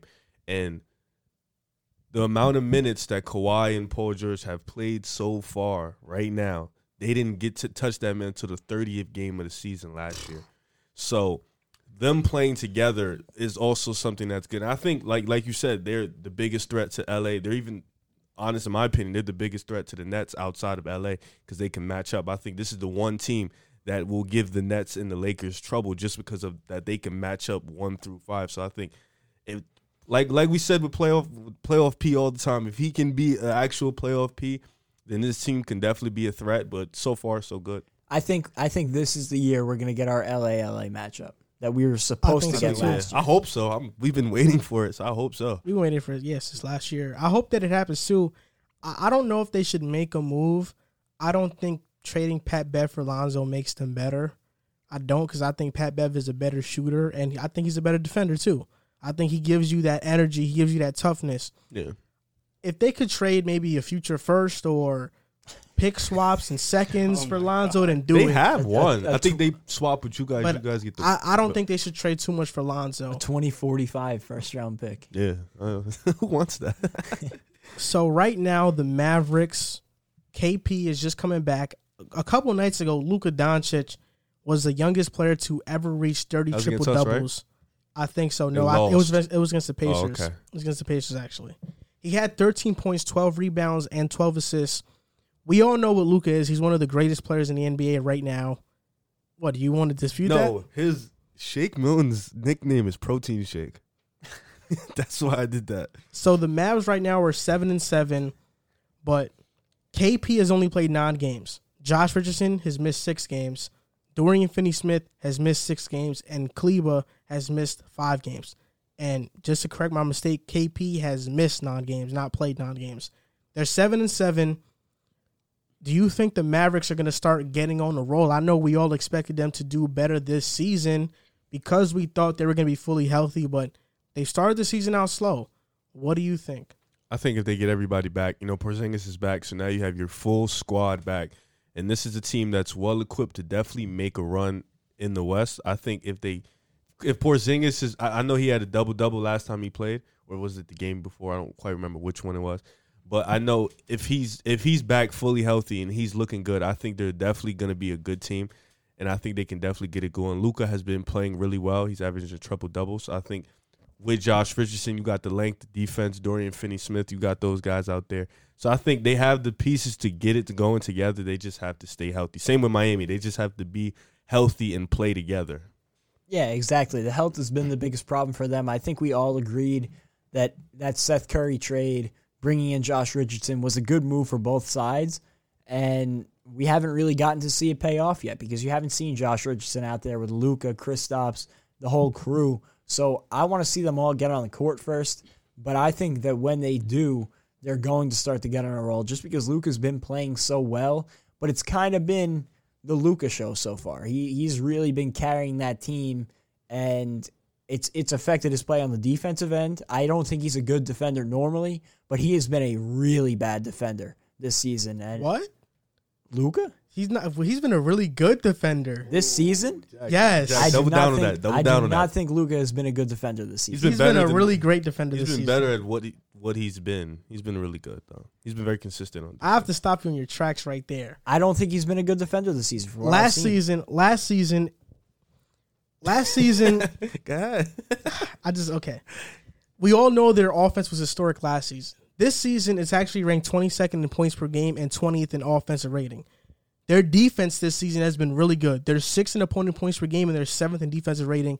And Luka Doncic has been a really great defender this season, like a really good defender. From what I've seen, I think his defense has taken a hit from the the load that he's had to take on offensively because Kristaps has been out, and he's been the main scoring option. I just think that overall, with all the injuries, it, it's hurt Luka because he's had to do so much. It's it's kind of like what the Rockets did to James Harden. He's had to do so much that it took away from other parts of his game, and he's still putting up insane numbers. So I want to see what he can do when the whole team gets back healthy.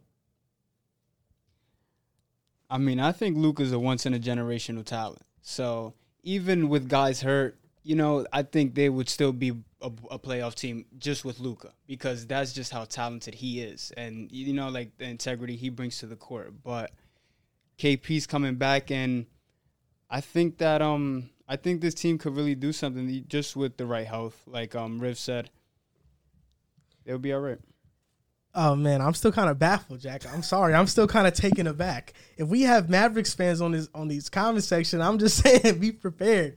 But li- this is what I'm going to say. They're about to torch you. This is what I'm going to say. I think the biggest reason why the Mavericks are starting out slow is because they had to they, – they got Josh Richardson, right? So they had to bring in a piece, and Josh Richardson is a guy who's going to be one of their main guys. So you got to implement him to, imp- implement him into the offense. And they lost Seth Curry. I think losing Seth Curry kind of changed the way they played. People really minimized that loss, but a lot of guys are stepping up. You see Tim Hardaway scoring seventeen points per game, Josh Richardson scoring fourteen points per game, and all around, I think this team is really good when healthy. I love Dorian Finney-Smith. He's a really good defender. I love Maxi Kleber, but he's an underrated defender. Luka, Jack, has been playing great defense, and I think this team, when healthy, is going to make a run. I think it all depends on Kristaps Porzingis because we know what Luka's going to do. Luka's going to be what he's going to be night in and night out. I think he has to be a better leader because we saw, I think, last Friday when he didn't get the last shot and he was very, he was acting very childish about it. Mopey. But, but, I mean, I also would want the last shot if I was there. No, yeah, I agree, but this one I'm going to say. He passed it to Trey Burke. Trey Burke shot a shot that I was okay with. He missed, and then Kristaps shot a shot. Listen, if it's anybody else taking that shot, I would have been mad. But if if if it's a seven foot three guy who I know can hit that shot like Kristaps, I'm fine with it. I felt like Luka should have just lived with the result, and he shouldn't have been so mopey with it. But all in all, I think that nobody should be worried about the Mavericks' struggles so far this season. They're going to pick it up, but the ceiling of this team all depends on Kristaps Porzingis. Can he stay healthy or can he not? Can he be the second best player on a championship team? I he think can. He has to, I think he can. He can. If he is healthy, can the yes. can the Mavericks be a championship level team? They can. With with these two guys. Yes. With these two guys, yes. With the all the parts around them that are currently there, I don't know. I think Porzingis. So def- so when you like when you say yes, do you mean this season or do you no, mean moving I mean they, forward? Like forward, I think keeping Luka, this. Luka can definitely be the best player in the championship team. If they are your two best I players, think, you can win the championship. Yeah, I think Porzingis can definitely be the number two. How old is Kristaps now? twenty-six twenty-six Oh. He's as old as Julius Randle. But I think both of them are definitely talented enough to do it. I think yeah. you guys think Luka's efficiency is going to go up. He's been shooting pretty bad from the three-point line. I think from the field. I think he'll. He'll I think the, off, the field is going to be what it is. From the three, I think he'll finish off around thirty-three percent, the same that he finished off last season, a little bit better. Again, I don't think it's helped his case that, you know, he hasn't had Porzingis out there. A lot of the defensive attention has been focused on him, so he hasn't been getting as many good looks as he got last yeah. year. I think it's just been him missing shots, honestly. When you when you look at Luka, it's just him missing shots. His jump shot isn't – he doesn't have a good jump shot. He has to fix that. And it's been like that since he was a rookie. That's He's young, been, though. His, He's yeah, young. That's been his downfall, but I think he will. And like Riv said, we both agree on this. Luka and K P can be your best two. I think so. Like K P, I would agree with that. At his best when he's healthy, they can be your best too. I don't think I don't think yet, obviously. Like I don't think this year, maybe not even maybe next year, depending on how we see Luka grow and and Kristaps come back from injury. You know, we don't know what he's going to be yet coming back from that injury, but Wesley Wundu has started three games for them. I, I do think moving forward though, that's a championship core. If they could keep it, if they could keep those two guys there and build around them. I like the moves they made this offseason. Like, I thought Josh Richardson, bringing him in was a solid move, helped that defense out.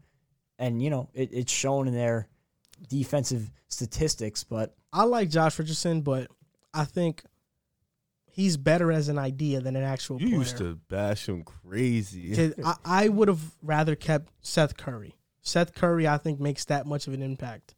For me personally, I think that Steph Curry's a better, or Seth Curry Seth is Curry. a better. Oh, they get Steph, it's over. It's I over. think that Seth Curry is a better player, but I do think that Josh Richardson might be the better fit, just because he's a he's a much better defender than Seth Curry, and they needed that help defensively coming into this season. Yeah, I, I can see the argument for both sides, but man, I think I'm still I'm still baffled, Jack. I'm Listen, gonna, I'll I'm say I have not looked at his defensive numbers. I'm just basing there it were, off of what I've there seen. Were, um, one hundred. one hundred seven defensive rating. And I'm not I'm, I'm not going to sit here and act like I've watched every Mavericks game, but from what I've seen, I just feel like he's gotten worn down on the offensive end well, trying a, to do it all. I'm on a, I'm on a, he's, when he's guarding the person, they're shooting a forty-five percent field goal. I, I I'm gonna I'm gonna watch more Mavericks. Jack's tonight. gonna Jack's gonna go home. I'm gonna watch more Mavericks tonight because I that was. I need to I need to do more research on that topic. I'm, I was just speaking based on what I had seen. It's, it hasn't been every Mavericks game. I'm not going to sit here and act like it has been, but you know, I, I I feel like he will be helped. He's kind of like carrying the load right now, and Kristaps getting back will obviously help that, and yeah. everybody getting healthy will help that. No doubt about it. Double down on that, young buck. Next team we're going to talk about is the Utah Jazz. Jack and I were wrong about the Utah Jazz. We still have Jazz fans in com- in our comments from that video talking about how wrong every single time they win a game. They're like, I told you so. I told you so. How do you look now? But look, we're going to make a video addressing it right now. They're proving us wrong, Jack and I. And the question for this topic is, should they be taken as a legit threat in the Western Conference? And what I'm going to say to that, first, I'll talk about the Jazz. They're eleven and four. They're the second best team in the league right now, record-wise. And they have won seven straight. They're top ten in offensive and defensive rating. And we know Donovan Mitchell, Jordan Clarkson, they have been the main catalyst on the offensive end. Donovan Mitchell's having like career highs across the board. For me, I think they're a second round exit team. I, for I think they'll either face the Lakers or the Clippers in the second round. If they face the Clippers, I give them a chance to beat the Clippers. But if they don't, if they face the Lakers, yeah, they're done. I think that their ceiling is the second round based on matchups, and if everything goes right, and I mean everything, they will make it to the Western Conference Finals. But I don't see them as a finals team. I think they're a couple pieces away. And not to kind of double down on what Shaq said, even though at the moment I thought it was kind of uncalled for, but what he said I think was true, that can Donovan Mitchell be the best player on your team? If you had better pieces around him, maybe, but with this current roster construction, I don't think so.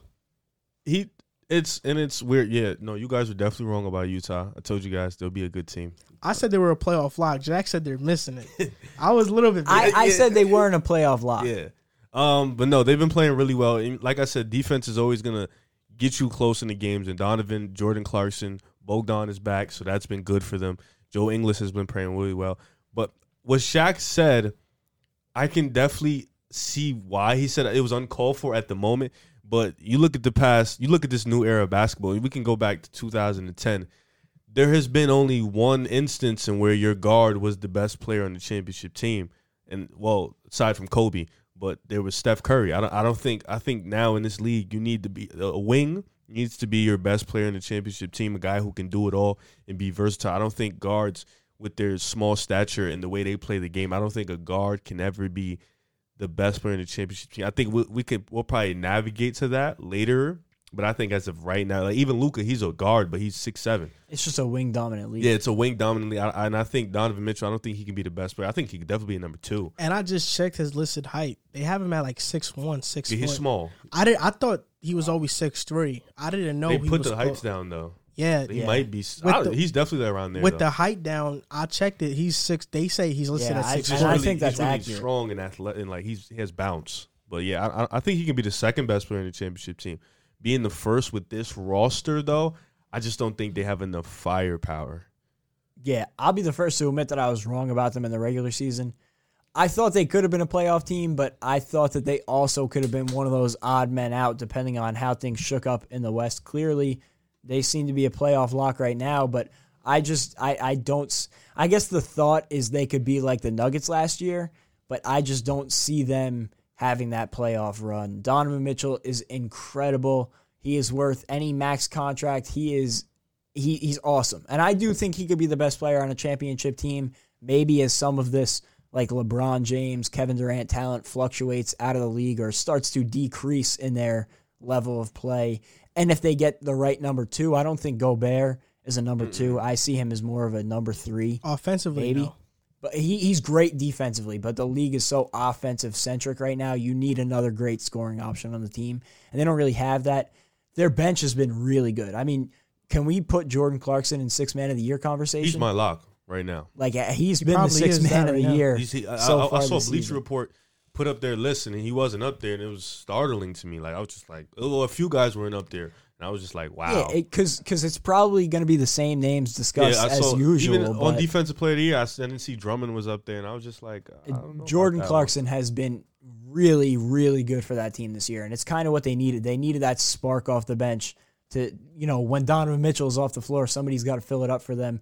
Mike Conley has also been really good after a down year last year, so and Gobert has played pretty well. So, you know, I've been impressed by them.